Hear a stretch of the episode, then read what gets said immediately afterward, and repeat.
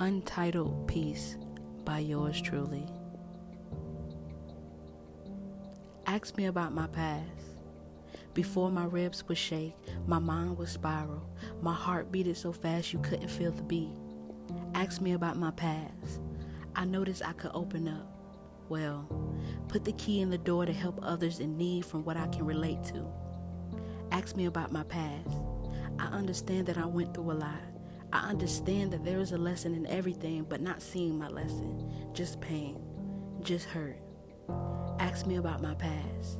I can talk to you about certain pains that come up, but only after I explode, I can talk about that pain and shallow breathing and tears running down my face. I can talk about my pain with my anxiety through the roof, a knot in my throat, legs shaking, but yet my pain comes out.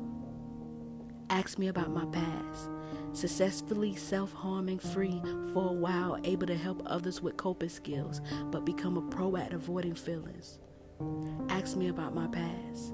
At the point where my pain, my hurt took over, had no choice but to talk about my past and where my pain stems from asked me about my past, gladly explaining my experiences. My pain wasn't my pain, my journey wasn't my journey. Yes, I physically went through this journey, but the lessons from my pain is my purpose, my higher calling. Being the voice of the voiceless, being the survivor, being my own number one fan. So, yet again, ask me about my past. My past helped mold who I have yet to become and explore.